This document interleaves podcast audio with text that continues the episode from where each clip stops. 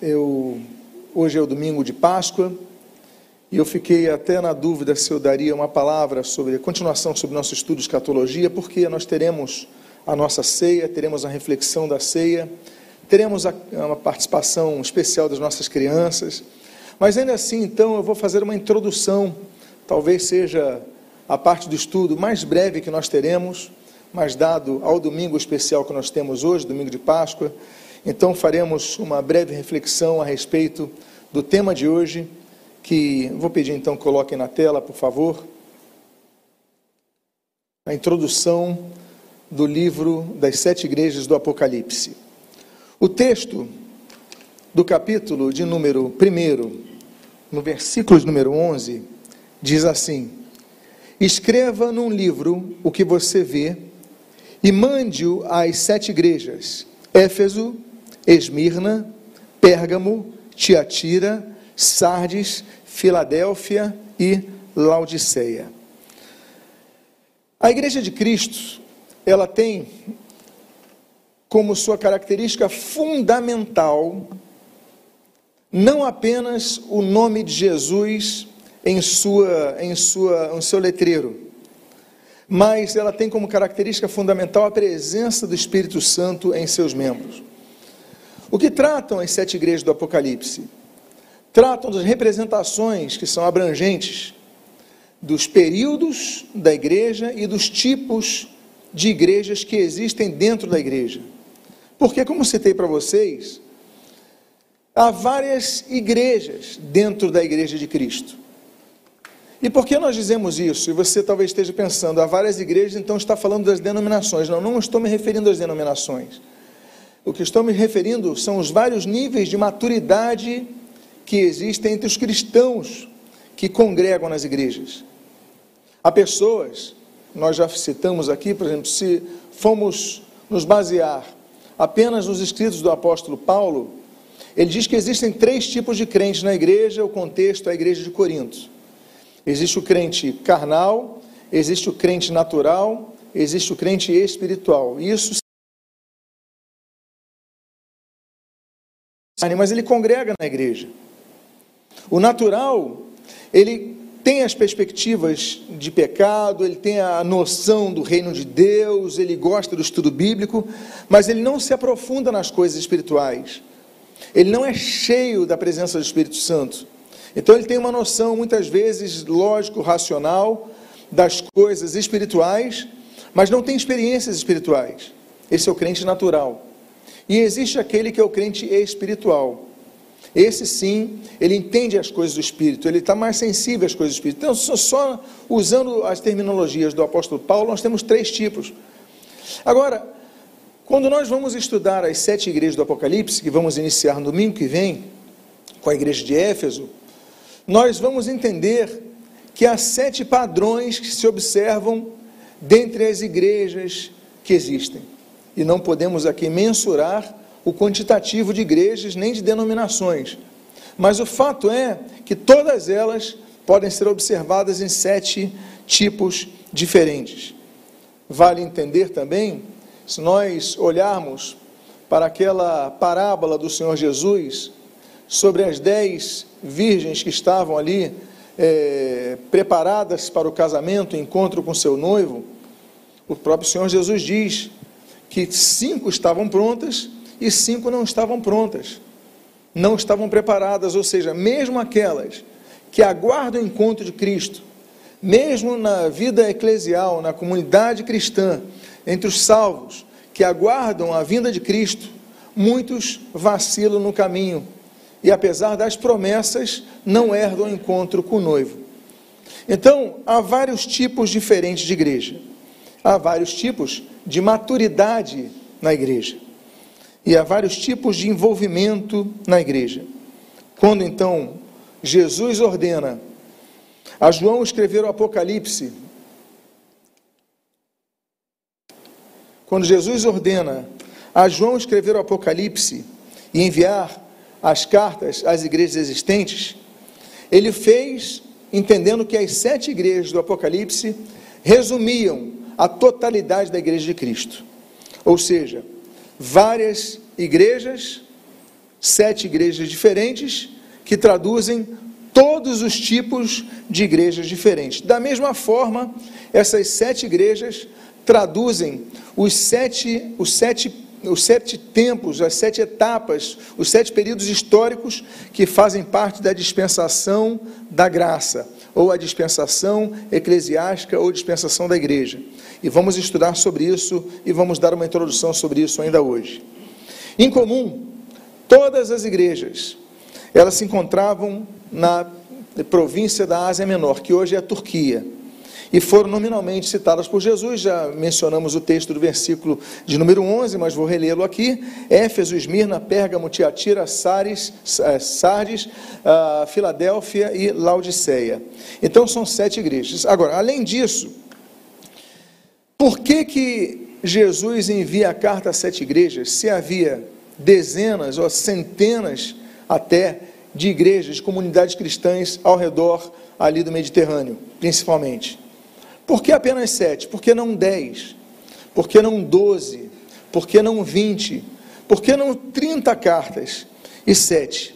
Porque o número sete, e eu quero lembrar vocês, que o livro de Apocalipse tem muito simbolismo. E a Bíblia é um livro com muito simbolismo. E o número sete representa algo completo, representa um período completo. Ou seja, as sete igrejas representam um período eclesiástico completo. Tudo que tem que ser dito às igrejas está num período completo. A Bíblia traz a sua mensagem completa às igrejas. Então, a igreja ela nasce com a vinda de Cristo e ela tem o seu, a sua dispensação concluída na volta de Cristo, no seu arrebatamento. Vamos então aos a exemplos sobre o número 7 como algo completo na Bíblia. Por exemplo, no Antigo Testamento, nós temos os sete dias da criação. Por que, que Deus cria a humanidade em sete dias? Ou aplicando as sete grandes eras de milhões e milhões de anos que se agrupam naquele termo hebraico, que se o termo hebraico Yom pode significar dias, 24 horas, pode significar eras, pode significar períodos, mas por que, que Deus define a criação em sete dias? Por que, que a Bíblia faz essa distinção? Por causa da sua simbologia. Deus ordena Noé entrar na arca sete dias antes do dilúvio. Por que não três dias antes? Porque ele teve que fazer uma pré-adaptação antes da chuva começar, sete dias antes, porque não no dia da chuva, ou horas antes de chover, olha, entra agora que vai começar a chover. Por causa da simbologia, da preparação para o juízo. A igreja, ela tem que se preparar para não entrar na dispensação do juízo. Que igreja vai entrar na dispensação do juízo? As, sete, as, as cinco virgens imprudentes, ou seja, não vão se encontrar com seu noivo no encontro com Cristo. Quando o povo de Deus destruiu Jericó, sete sacerdotes com sete trombetas deram sete voltas ao redor de Jericó. E somente quando fizeram isso, tocando as trombetas, Jericó sucumbiu. As muralhas, a externa e a interna, caíram. Por que, que isso aconteceu? Porque sete sacerdotes. Havia mais sacerdotes. Havia dezenas de sacerdotes. Mas por que só sete? Com sete trombetas? Porque tinham que dar sete voltas, por sete dias, e no sétimo dia, sete voltas, por causa da simbologia de ser algo completo. Por exemplo, as festas judaicas, Deus define como sete. José, quando vai interpretar o sonho de Faraó, sobre sete, as sete vacas gordas e as sete vaga, vacas magras, ele fala dos sete períodos de fartura, de prosperidade, e dos sete períodos de, de, é, de aridez, de seca, de dificuldades, enfim, de fome sobre a terra. Então, mostrando o número sete mais uma vez. Então, o número sete é muito significativo. A cada sete anos, Deus ordena: olha, vocês vão deixar de cuidar da terra, a terra vai ficar disponível a todos. Por quê? O ano sabático. O ano jubileu, sete vezes sete. Ou seja, há 49 anos, a cada 49 anos, o ano do jubileu. Sete mil. Você está vendo o número sete, a simbologia do número sete? Sete mil, quando Elias vai reclamar com Deus, olha, só eu estou sendo é, fiel a ti, só eu estou guardando os teus mandamentos, eu estou sendo fiel. Ele fala, não, tem sete mil que não dobraram seus joelhos a Baal. Não sabemos, mas podemos é, entender que quando Deus fala sete mil, talvez não seja um número preciso, talvez fosse um número simbólico. Claro que pode ter sido preciso, mas ele fala sete mil não dobrar seus joelhos a Baal, ou seja, um número expressivo voltado ao número sete, ao número completo. Elias, ele manda o seu moço olhar sete vezes para ver se vinha chuva. Sete era o, foi o número de mergulhos que Naamã, o general sírio, teve que mergulhar no Rio Jordão. Por que, que ele não precisou se molhar três vezes? Por que, que o profeta não falou, olha, mergulhe e você será curado? Ele tinha que passar por sete vezes, porque sete representa um ciclo completo. A Bíblia diz, inclusive, em Provérbios capítulo 24, versículo 16, que sete vezes cairá o justo e se levantará. Será que é isso? Será que durante a vida o justo cai sete vezes? Será que ele não cai duas vezes ou não cai cinquenta vezes? Mas o que fala é o tempo que ele cair, ele vai se levantar. Deus vai dar forças para ele se levantar. No Novo Testamento, aí você fala, mas daqui é uma simbologia do Antigo Testamento. No Novo Testamento nós também encontramos isso. Jesus nos ensinou a perdoar quantas vezes, meus amados irmãos? 70 vezes 7. O próprio Senhor Jesus usa dessa simbologia do número 7.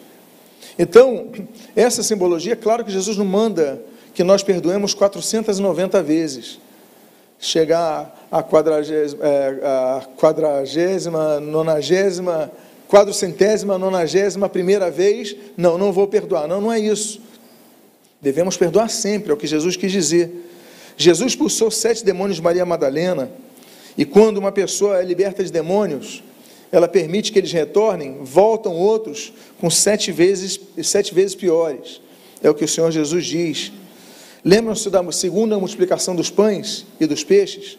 Foram sete pães multiplicados, ainda sobraram sete cestos. Palavras na cruz. Jesus citou sete frases na cruz.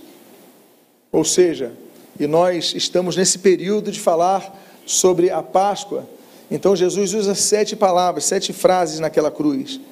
A igreja primitiva, Atos capítulo 6, ela escolhe sete pessoas que vão ser comumente denominadas de diáconos para cuidar das mesas e dar assistência social na igreja.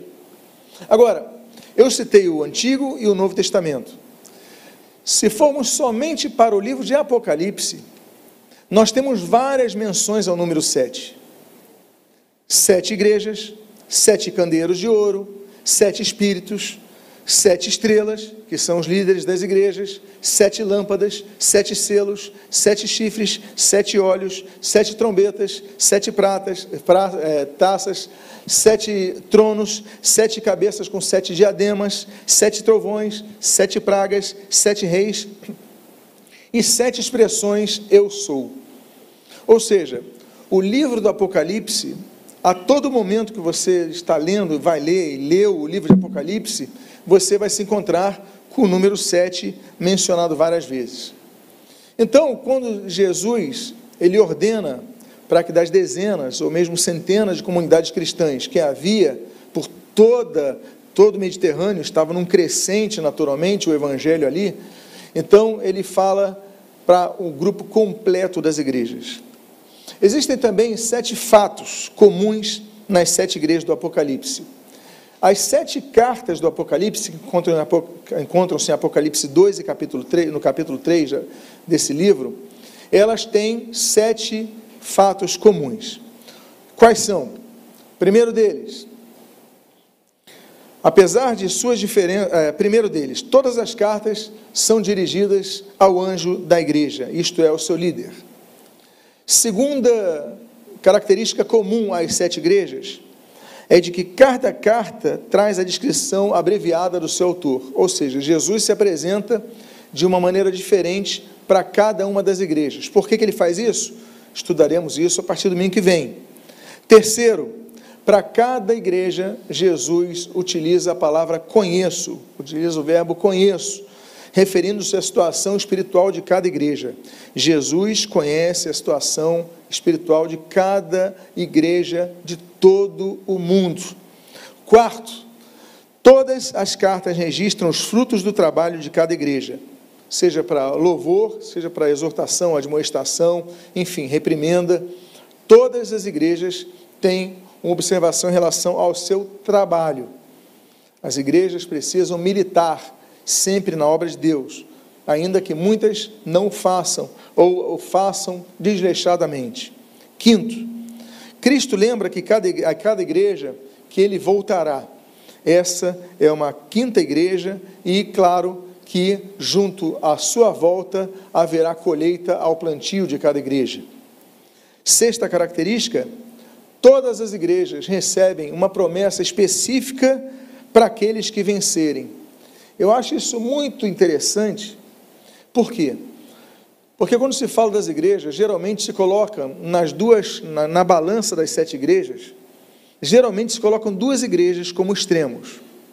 Né? Então se coloca a Filadélfia, a igreja do amor, a igreja sem, sem, sem exortações, e se coloca Laodiceia, a igreja morna, a igreja que Jesus falou que seria vomitada de sua boca. Agora, apesar disso, de Laodiceia ser a mais réproba de todas as igrejas, ali ainda existe uma esperança, porque Jesus fala ao que vencer, ao vencedor, ou seja, ainda nas igrejas de Laodiceia há esperança de salvação.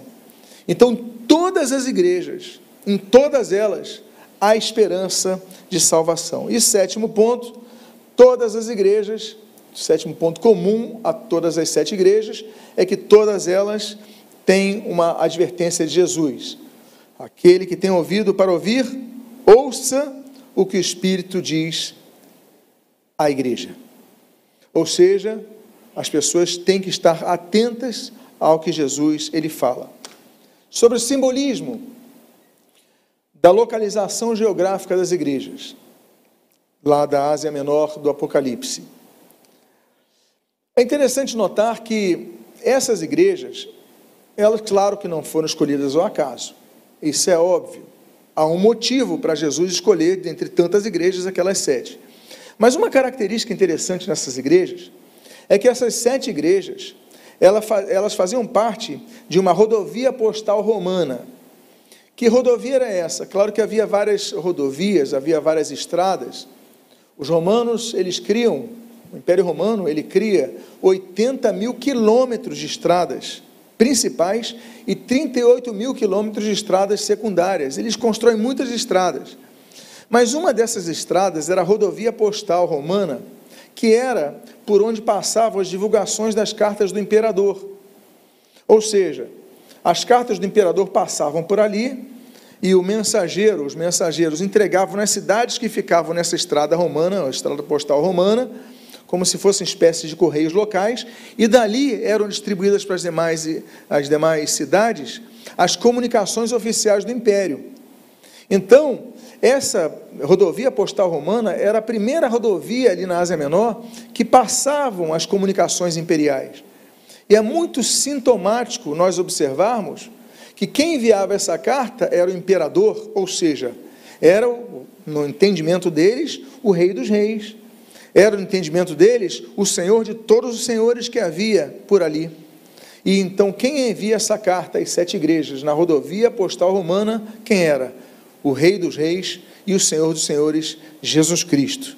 Não é por acaso que aquelas sete igrejas foram escolhidas.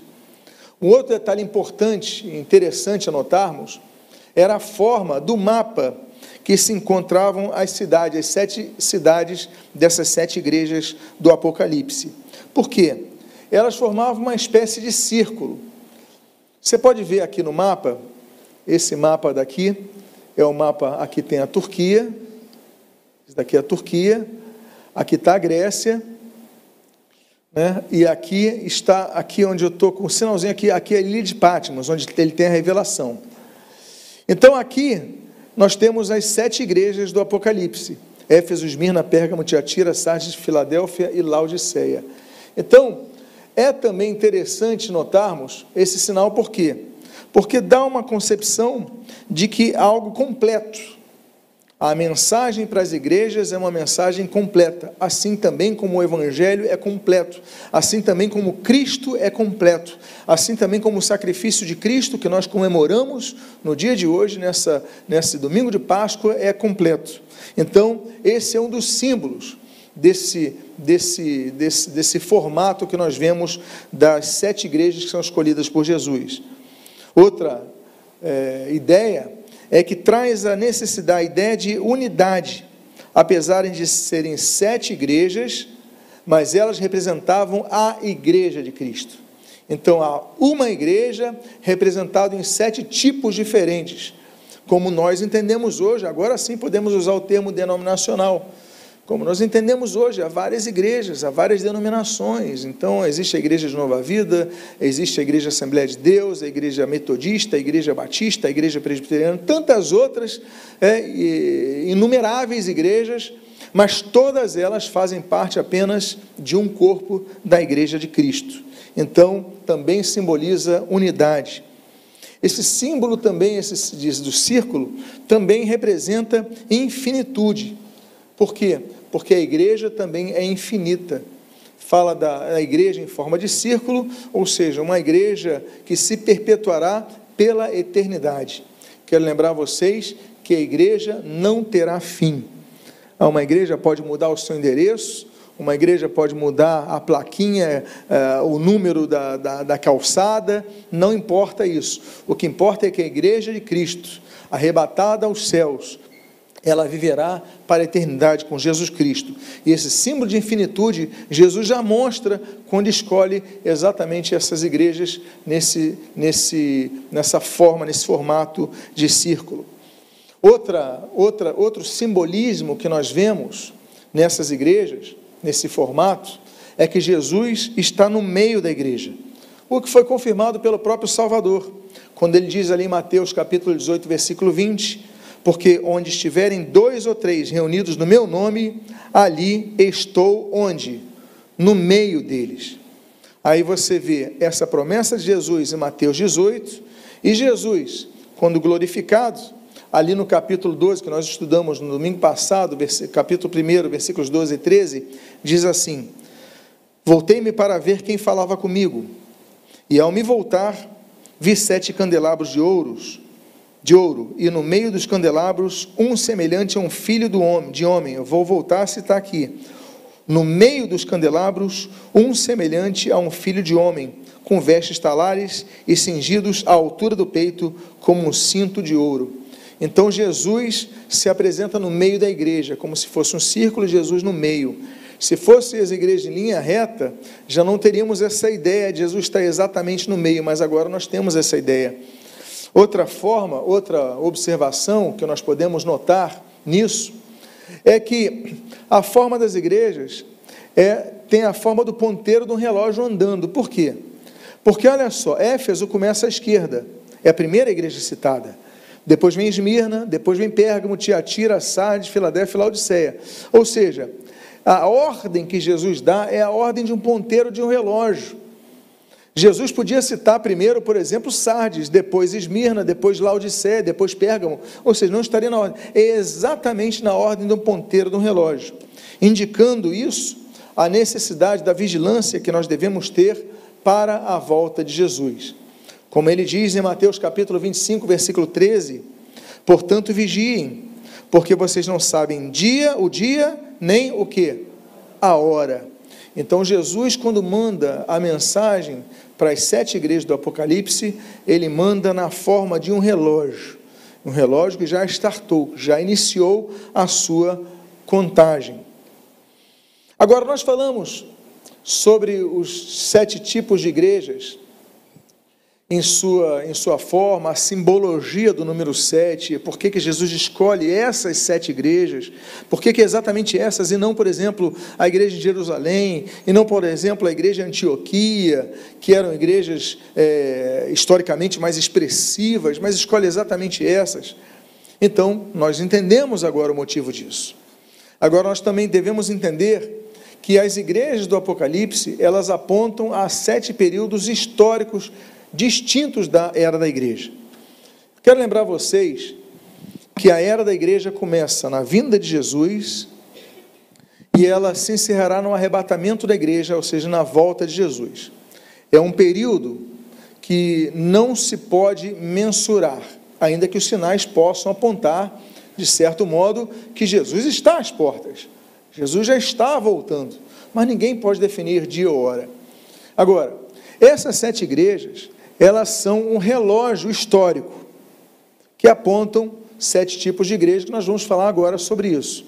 Então, Éfeso representa a igreja apostólica do ano 33 ao ano 100, Esmirna, a igreja perseguida do ano 100 ao ano 313, Pérgamo, a igreja corrompida do ano 313 ao ano 500, Tiatira, a igreja assassina do ano 500 ao ano 1517, Sardes, a igreja reformada do ano 1517 ao ano 1700, Filadélfia, igreja missionária e fervorosa do ano 1700 a meados do século 20, e Laodiceia, a igreja morna do século 20, meados do século 20 ao século 21. Então, nós temos essa representação sobre a qual nós vamos tratar cada um dos próximos domingos. Então, no próximo domingo nós vamos tratar sobre Éfeso. Mas então, é, quais são esses períodos? Nós citamos agora o primeiro período da história da igreja, que vai de 33, ah, então até o ano 100, que é a igreja de Éfeso, ou o período de Éfeso. Esse período, ele representa o maravilhoso início da igreja, como também o começo do seu esfriamento. Diz a Bíblia ali, em Apocalipse 2, 4, o seguinte: Tenho, porém, contra você o seguinte: você abandonou o seu o quê? Primeiro amor. Então, Éfeso representa a fase da história até o século IV, início do século IV, quando a igreja dá sua vida, a igreja prega o evangelho, a igreja discipula, a igreja cresce, tem um crescimento, um crescimento expressivo é, maravilhoso, mas ela vai esfriando com o tempo. Por que, que ela vai esfriando? Porque nós entramos no segundo período da história. E o segundo período da história é o período de Esmirna, que vai do ano 100 ao ano 313. Esse período é um período de depuração através das perseguições dos imperadores romanos. O próprio livro de Apocalipse, ele é escrito por João quando João está preso. E ele está preso por causa de quê? Da perseguição de um imperador romano chamado Domiciano, que estava perseguindo os cristãos. Então, nesse período, é um período de depuração da igreja. A igreja começa a esfriar no primeiro amor, então vem o período de Esmirna, quando a igreja começa a ser depurada. Aqueles que amavam de verdade a Cristo, eles são presos, eles são martirizados, são mortos pela sua fé. E aqueles que não queriam nada, então eles abandonam e vão cultuar o imperador. Quero lembrar vocês que o culto ao imperador foi uma das grandes provas que o cristianismo passou no início de sua, sua no início da igreja, da atividade da igreja. Aí nós falamos 313. 313 é o terceiro período da história da igreja. E volto a dizer, a cada domingo trataremos sobre uma dessas igrejas. E do ano 313 ao ano 500 nós temos o período da igreja de Pérgamo. É o terceiro período da história da igreja. Esse terceiro período equivale ao período de acomodação, corrupção e adulteração da igreja através de suas alianças com o poder político. O poder político que vai então chegar ao ponto é, de gerar a Igreja Católica Romana a partir do Édito de Milão. Temos ali Constantino, temos ali o início do século IV, vamos falar sobre isso quando falarmos de Pérgamo. Mas é um início de acomodação na igreja, por quê? Porque a partir de agora vão ter, ela antes era perseguida pelos imperadores, agora ela vai ser adulada pelos imperadores. Antes ela, os cristãos morriam por causa de sua fé, agora eles eram promovidos no emprego por causa de sua fé a facilitadores a quem se dizia cristão. Então, com isso, muitas pessoas começam a se declarar como sendo cristãs, não por uma conversão genuína, mas para ter os favores de uma maioria que anda é, enlaçada com poder político. Aí nós temos o quarto período da igreja, que é representado na igreja de Tiatira, que vai do ano 500 ao ano 1517.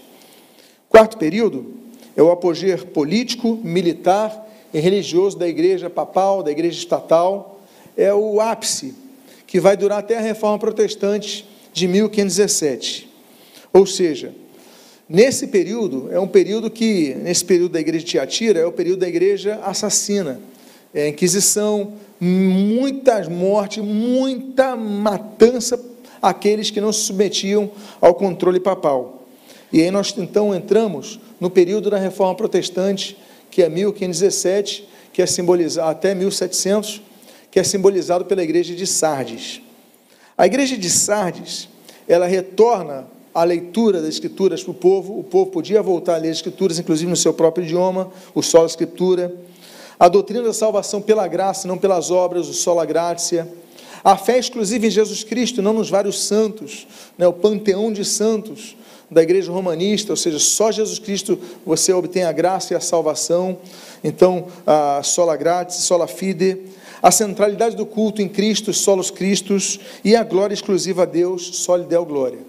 Aí nós falamos, então foi um período perfeito. Não, não foi perfeito. Você está vendo esse mais aí na tela? Foi um período de resgate, mas a igreja reformada manteve atrelada ao poder estatal. E por causa disso, ela declinou. Na busca da santificação, na busca da oração, tivemos outros movimentos, o pietismo de Jacob Spener e outros vão surgir dentro da própria reforma dizendo: igreja, desperta, porque vocês saem de um domínio né, governamental centrado em Roma, no Papa, e agora vocês estão debaixo do domínio governamental dos príncipes alemães. Então vocês continuam debaixo da influência estatal, e a igreja estatal continua com a reforma protestante até os dias de hoje. Então você vê que essa igreja, apesar da volta às escrituras, apesar da, do combate às heresias, mas essa igreja volta a esfriar em pouco tempo. E aí então, nós temos o bendito sexto período da igreja, que é o período de Filadélfia, do ano 1700, e aí é um número arredondado naturalmente, ao a meados do século 20. Por que, que nós dizemos isso? Porque é o período que se volta a, aos grandes movimentos missionários mundiais, aos grandes movimentos de avivamento mundial. Então, quando nós falamos de avivamentos mundiais, quando nós falamos de missões, tudo isso a partir do século XVIII, a partir de 1700, 1734, aí tem os movimentos de, da santidade em Oxford, nós temos os movimentos, uh, as pregações de Jonathan Edwards, nós temos os, enfim, a atividade missionária sem igual no mundo, isso houve a partir, então, do ano, dos anos 1700 em diante. Mas aí entramos em meados do século XX, e nós entramos, então, para a última fase da igreja, o último período da história da igreja, que é o período que nós vivemos hoje, que é o período de Laodiceia. O período de Laodiceia aponta que, ainda que a igreja esteja crescente, ainda que haja um crescimento da igreja, ainda assim, o joio cresceu também junto com o trigo. Com o trigo.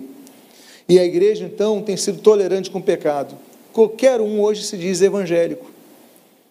E você vê nas televisões, você vê nas redes sociais, e ninguém com vida com Deus, ninguém com vida comunitária. Aliás, falar em vida comunitária cristã, muitas igrejas se declarando cristãs e você vê o, o, as práticas que eles preconizam e defendem que não são nada evangélicas.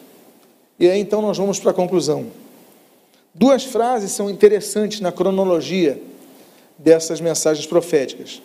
Vocês lembram daquele mapinha que começa em Éfeso e acaba em Laodiceia, como se fosse o ponteiro do relógio?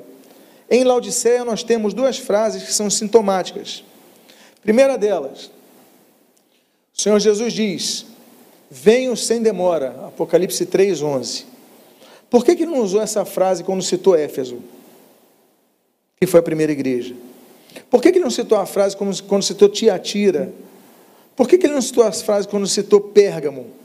Mas ele citou essa frase na última igreja, porque era o fim de um ciclo. Laodiceia é o fim de um ciclo. E por fim, nessa mesma carta de Laodiceia, ele escreve: Estas coisas diz o Amém.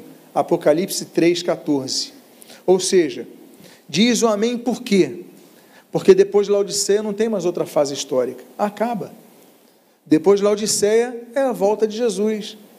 Então, meus amados irmãos, eu quero dizer a vocês, nessa introdução às sete igrejas do Apocalipse, que nós vamos estudar então nos próximos domingos cada uma dessas igrejas. Eu quero convidá-lo a estar presente no próximo estudo sobre a igreja de Éfeso.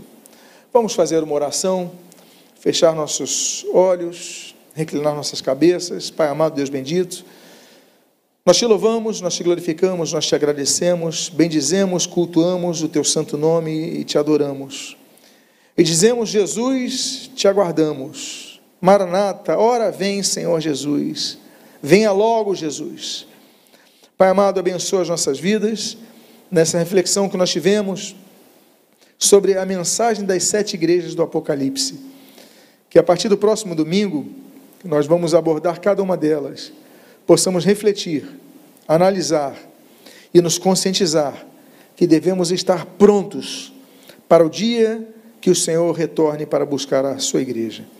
Abençoa as nossas vidas, fortalece o nosso ser e o que nós pedimos, nós fazemos agradecidos em nome de Jesus. Amém e amém. Que Deus te abençoe rica e abundantemente em nome de Jesus. Amém, queridos.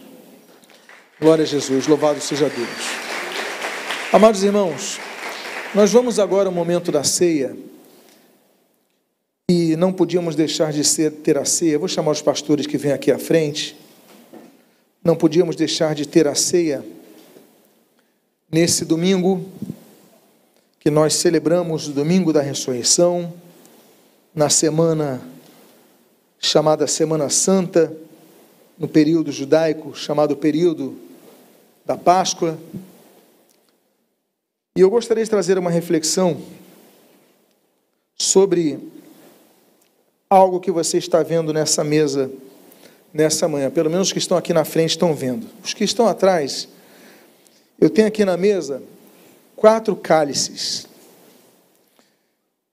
E eu vou, quero citar sobre esses cálices, eu quero mencionar na reflexão que nós faremos nessa manhã. Mas eu vou pedir então que, por favor, possam distribuir os cálices, mas não os abra ainda.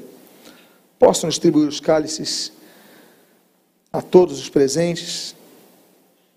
Você que é batizado nas águas, independentemente da igreja que você faça parte. Que você possa pegar o seu cálice e participar. Quero fazer uma reflexão a respeito desse momento que Jesus escolhe para celebrar a sua aliança. Eu já ouvi dizerem que Jesus instituiu a Páscoa. Isso não é, isso não é realidade.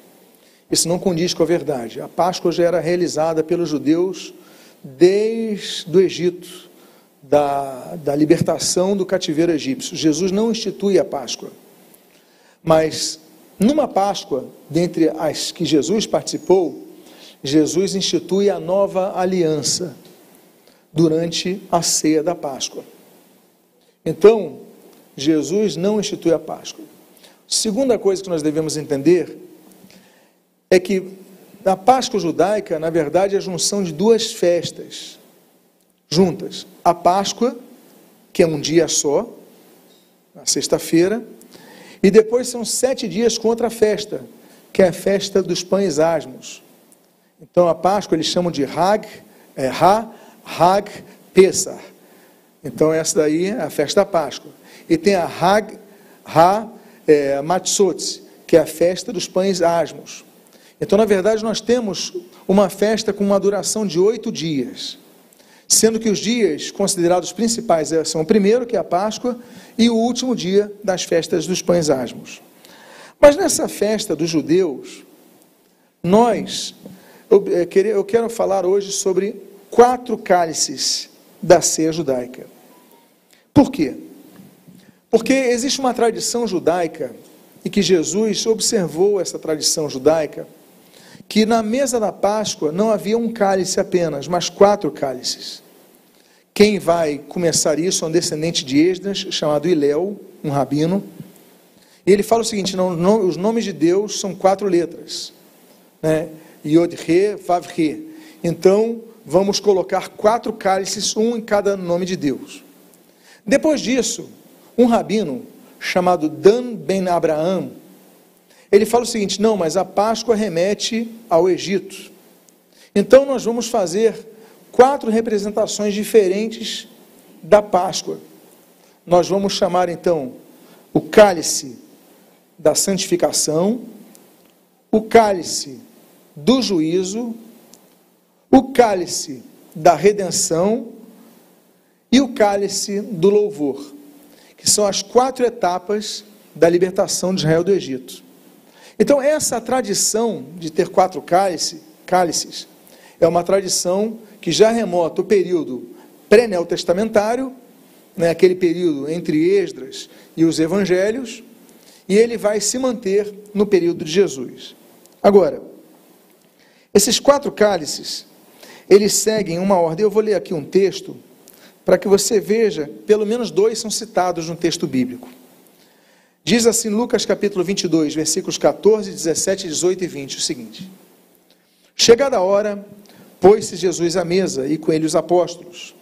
E, tomando um cálice, havendo dado graças, disse: Recebi, recebei e reparti entre vós, pois vos digo que de agora em diante não mais beberei do fruto da videira, até que venha o reino de Deus. Semelhantemente, depois de cear, tomou o cálice. Opa, então já um foi no início da cerimônia do ceder e outro já foi depois de cear. Tomou um cálice, dizendo: Este é o cálice da nova aliança no meu sangue derramado em favor de vós. Eu citei a palavrinha ceder. No hebraico, ceder é a ordem. O, os judeus eles, eles, eles celebram a Páscoa e eles vão fazendo uma ordem de 14 passos. É como se fosse um roteiro de 14 passos que eles vão participando é, organizacionalmente da Páscoa. E eu vou citar todos eles para você saber a citação e o momento que se toma cada um desses cálices aqui. Primeiro deles, a Bíblia diz ali em Lucas 22, 17: E tomando um cálice, havendo dado graças, disse: Recebei e reparti entre vós. Então, esse é o primeiro cálice, que é o chamado cálice da santificação.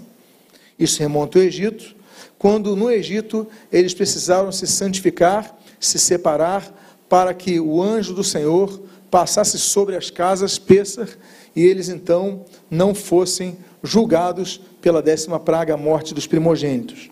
E ali então Jesus toma o cálice. Qual é a frase que os judeus citam durante essa primeira parte do ceder, da ordem?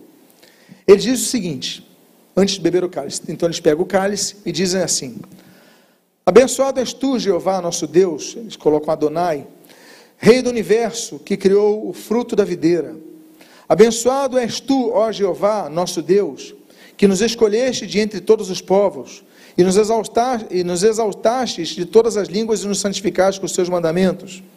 Abençoado és tu, é, Senhor, Rei do universo, porque preservaste, preservaste vivos e nos sustentastes e nos trouxestes até esta época de férias. E aí, depois que eles falam isso, eles então tomam o primeiro cálice. O primeiro cálice então está tomado. Vou colocar aqui à frente. Depois disso, Jesus lava as mãos, é uma cerimônia chamada Hartza, e ele então coloca o kittel. O kittel é aquela, aquela, aquela, aquele manto, aquela faixa, o talit, é uma forma de kittel, coloca aquela faixa, então eles continuam a sua cerimônia. Depois disso, começa a preparação para o segundo cálice, que é o cálice do juízo. Então, Jesus, como o mestre daquela, daquela mesa, assim como cada é, líder de cada família faziam, ele distribui as ervas verdes aos seus discípulos e representa o esopo no Egito, ou seja, representa a fase amarga que eles tiveram que viver. E ali então eles mergulhavam aquele sopo e pegavam aquele sopro no sangue do cordeiro e colocava aquela marca do sangue do cordeiro nas suas portas. Então representa o isopo que eles ali usavam. E ali então eles tomam o segundo cálice, que é o chamado cálice do. Qual o segundo cálice? Do juízo. Qual é o primeiro cálice? O cálice da santificação. O segundo cálice, o cálice do. Então os discípulos tomaram o segundo cálice do juízo. Vou colocar agora aqui. Depois disso, Jesus ele faz o Yahatz, que é a divisão do pão, mas ainda não distribui aos discípulos. A seguir, acontece o Magid, a quinta parte dessa, desse ceder. O Magid recitando os milagres e as bênçãos de Deus, para que Deus os proteja desse, desses juízos. A sexta, a sexta parte, então, acontece mais uma vez o Hatzá e os discípulos lavam as mãos. Sétima parte dessa cerimônia, acontece o Motse Matzah, a quebra da Matzah. Aí Jesus quebra o pão asmo, o pão asmo que ele tinha, de novo, e ele reparte aos seus discípulos. Aí nós temos o texto bíblico, Lucas 22, 19, que diz: E tomando um pão, tendo dado graças, o partiu e lhes deu, dizendo: Isto é o meu corpo oferecido por vós, fazei isto em memória de mim. Depois disso, temos a oitava parte dessa cerimônia da Páscoa judaica. O maror, as ervas amargas, que eles colocam nos pratos, e eles colocam o rábano silvestre e molham ele. Nós temos também a menção junto com o pão.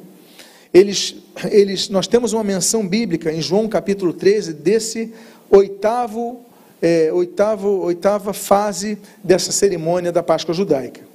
João 13, 26 a 27 diz assim: Respondeu Jesus: É aquele a quem dera o pedaço de pão molhado.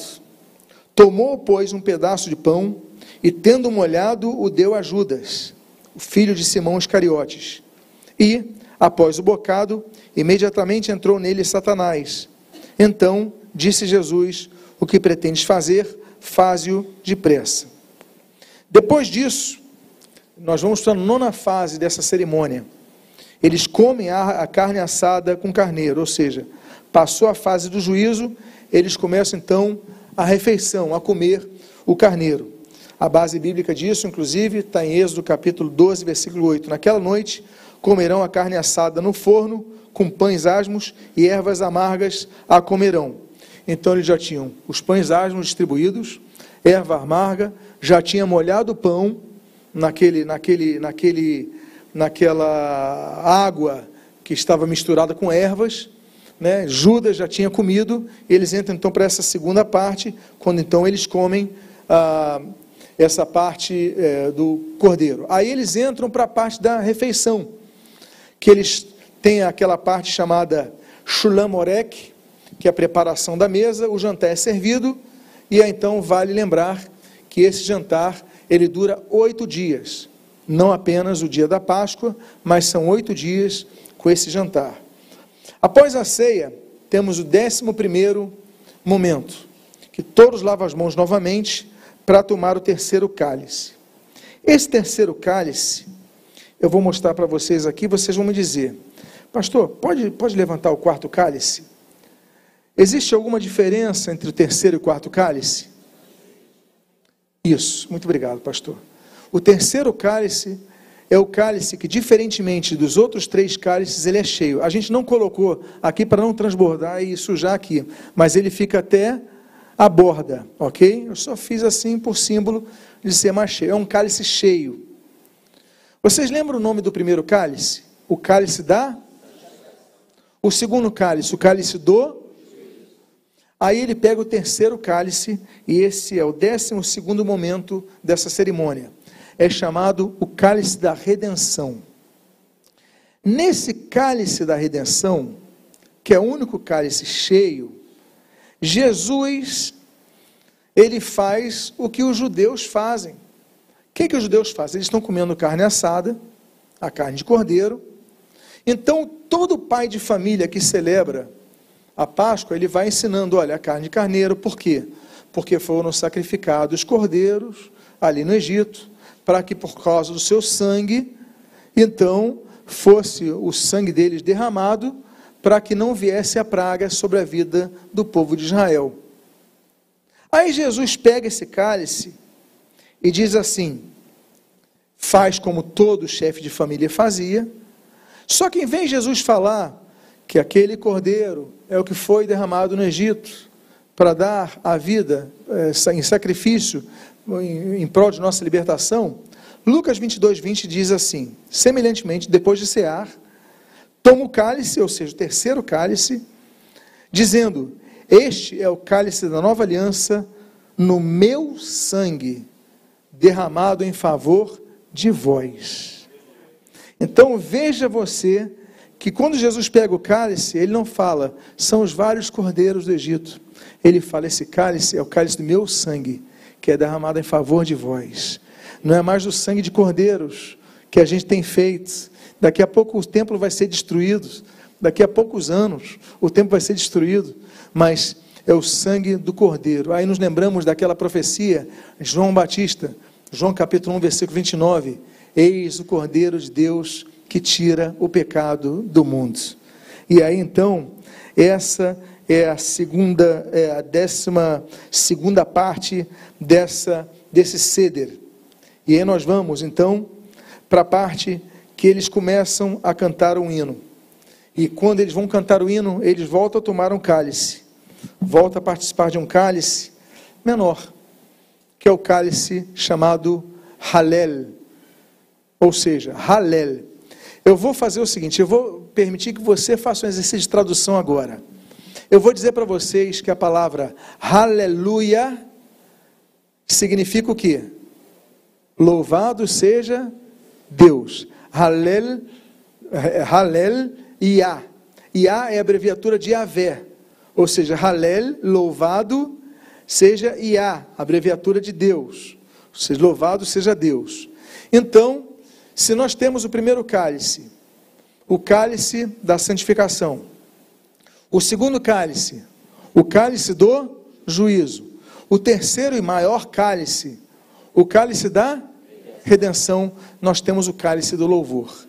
E aí nós temos então o texto que nós encontramos ali em Mateus capítulo 26, versículo 28 a 30, que diz assim: Porque isto é meu sangue o sangue da, nossa, da nova aliança derramado em favor de muitos para a remissão de pecado, pecados. E digo-vos que desta hora em diante não beberei deste fruto da videira, até o dia em que hei de beber novo convosco no reino de meu Pai. E tendo cantado o hino, saíram para o monte das oliveiras. Então, eles participam desse último momento. Tomam, tomam o cálice do louvor, cantam o hino e vão para o Monte das Oliveiras, onde horas depois o nosso Senhor Jesus seria traído por Judas, seria entregue e passaria pelo momento da paixão, naquele momento que é um momento terrivelmente dolorido, mas que ele cumpre em nosso lugar. Portanto, a ceia de hoje, eu queria trazer esse significado a vocês. Mas finalizo com um texto, que aí então eu vou além do ceder. Eu finalizo com um texto que diz em Hebreus, capítulo 10, versículo 12 e 14: Mas este, havendo oferecido um único sacrifício pelos pecados, assentou-se para sempre à direita de Deus, pois com uma só oferta tem aperfeiçoado para sempre os que estão sendo santificados. Então nós temos quatro cálices, mas o terceiro é o que Jesus então diz que é o sangue da nova aliança. Eu convido a você nesse momento a ficar de pé. Nós vamos comer do pão. Abra o invólucro do seu pão com cuidado, para que ele não caia. Pegue o seu pedaço de pão. Vamos orar ao Senhor. Pai amado, Deus bendito, nós te louvamos, nós te agradecemos por esse domingo tão especial, domingo da ressurreição quando aponta que aquele corpo que foi ferido, como profetizado por Isaías no capítulo 53, versículo 5, mas pelas suas chagas fomos nós sarados, Pai amado, nós comemos esse pão, sabendo que fazemos parte de um só corpo, o corpo de Cristo. Nós te louvamos porque Jesus morreu para nos unir. nos unir em torno de si, para cultuá-lo, para exaltá-lo, para glorificá-lo e, Senhor, sim, para guardá-lo. Nós te agradecemos por esse pão, o abençoamos e já tendo partido, te agradecemos e o comemos em nome de Jesus. Amém e amém. Comamos todos do pão.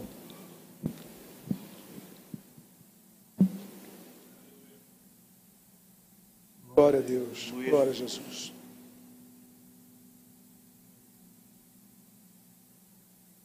A seguir, Jesus pega um cálice. E esse era o terceiro cálice. Ele diz: Este é o meu sangue. É o cálice quando falavam do cordeiro. Pai amado, nós levantamos esse cálice. É simbólico. Não temos quatro cálices cada um de nós, temos um apenas. Mas esse representa o cálice da redenção, porque nós fomos redimidos. Aleluia. Nós fomos limpos. Amém. Nós fomos restaurados. Nós morremos, mas ressuscitamos com Cristo, graças a esse cálice, o cálice da redenção. Eis o Cordeiro de Deus que tira o pecado do mundo. Abençoa as nossas vidas e tomamos do cálice, agradecidos, em nome de Jesus. Tomemos todos desse cálice que aponta ao cálice da redenção. Aleluia. Obrigado. Glória a Jesus. Glória a teu santo nome, Jesus.